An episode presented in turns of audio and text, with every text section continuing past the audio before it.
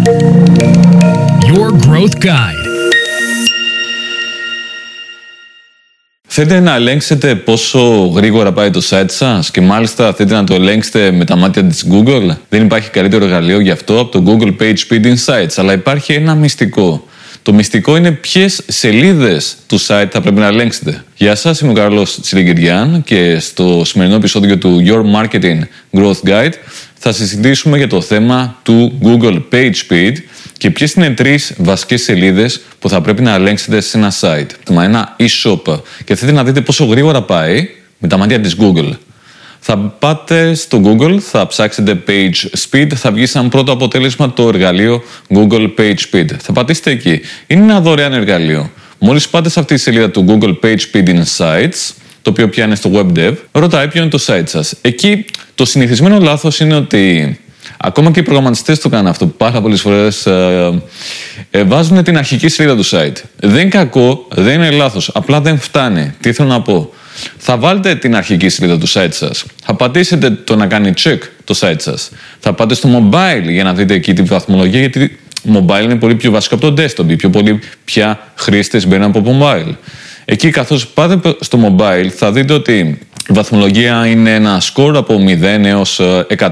Το να πάτε 100 είναι σπάνιο, όπως και στο 0, θέλω να πιστεύω. Το θέμα είναι ότι εκεί πέρα η βαθμολογία θα πρέπει να είναι τουλάχιστον 50. Αυτό είναι το δανεικό. Τουλάχιστον 50. Αν αυτό δεν έχει γίνει, τότε καλό είναι να επενδύσετε παραπάνω χρήματα σε φιλοξενία, σε βελτίωση του site, καλύτερη συμπίεση εικόνων, ε, κάποιες τεχνολογίες CDN κτλ. Να επενδύσετε παραπάνω για να φτάσετε την παραπάνω ταχύτητα φόρτωσης. Γιατί αυτό, Γιατί η υψηλότερη ταχύτητα φόρτωσης και υψηλότερο Google Page Speed Insights Score θα φέρει καλύτερες ίσως κατατάξεις στην Google οργανικά, καλύτερο Google Quality Score στην διαφήμιση, το οποίο σημαίνει καλύτερη απόδοση της διαφήμισης, δηλαδή με τα ίδια λεφτά καλύτερο αποτέλεσμα. Όλες οι μελέτες δείχνουν ότι το καλύτερο uh, speed, ε, η καλύτερη ταχύτητα μπορεί να φέρει υψηλότερο conversion rate. Δηλαδή, ο χρήστης μένει πιο ικανοποιημένος, αυξάνεται η πιθανότητα να κάνει μια αγορά.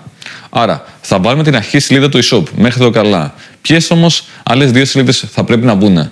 Θα πρέπει να βάλετε επίσης μια οποιαδήποτε κατηγορία του site σας. Αν, για παράδειγμα, έχετε στο e-shop μια κατηγορία που έχει δύο προϊόντα και μια άλλη που έχει 22 προϊόντα, βάλτε καλύτερα την κατηγορία που έχει 22 προϊόντα. Άρα θα πάτε εκεί να ελέγξετε την εσωτερική σελίδα, η οποία είναι το site μου, gr, κάθετος, η κατηγορία που θέλω να ελέγξω. Άρα θα πάτε να ελέγξετε αυτή την ενδεικτική κατηγορία προϊόντων. Και υπάρχει μια ακόμα σελίδα που πρέπει να ελέγξετε που είναι πια είναι η σελίδα προϊόντος. Οπότε βάλτε μια οποιαδήποτε σελίδα προϊόντος. Αν έχετε προϊόντα με μία φωτογραφία και προϊόντα με 10 φωτογραφίες και ίσως και βίντεο, θα έλεγα βάλτε την πιο βαριά για να δείτε τι σκορ θα βγάλει. Οπότε έτσι θα έχετε τρεις βαθμολογίες από mobile για την αρχική, την κατηγορία προϊόντων και το προϊόν. Και τα τρία ιδανικά θα πρέπει να είναι πάνω από 50. Αν δεν είναι, θέλει παραπάνω επένδυση σε hosting, σε optimization του e-shop για να φτάσει το καλύτερο speed.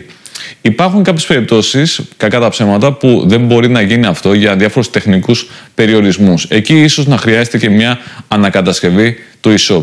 Δεν μπορούμε να πούμε παραπάνω, σε παραπάνω λεπτομέρειες σε ένα τόσο σύντομο επεισόδιο. Το βασικό tip είναι ελέγξτε τρεις βασικές σελίδες. Αρχική, κατηγορία προϊόντων και προϊόν. Αν τώρα έχετε site, θα έλεγα να ελέγξετε την αρχική σελίδα του site σας, του εικόνο site σας, ελέγξτε μια σελίδα π.χ. υπηρεσιών, ελέγξτε μια ακόμα σελίδα που θεωρείτε ότι έχει πολλές διαφορές. Δηλαδή, μια τέτοια σελίδα μπορεί να είναι η εταιρεία μας, μια άλλη σελίδα μπορεί να είναι μια υπηρεσία ή η σελίδα επικοινωνίας. Οπότε, ελέγξτε δύο-τρεις σελίδες τουλάχιστον σε ένα τέτοιο εταιρικό site. Και έτσι θα δείτε πώς θα πάει το site σας στην ταχύτητα. Ελπίζω να ήταν διαφωτιστικό.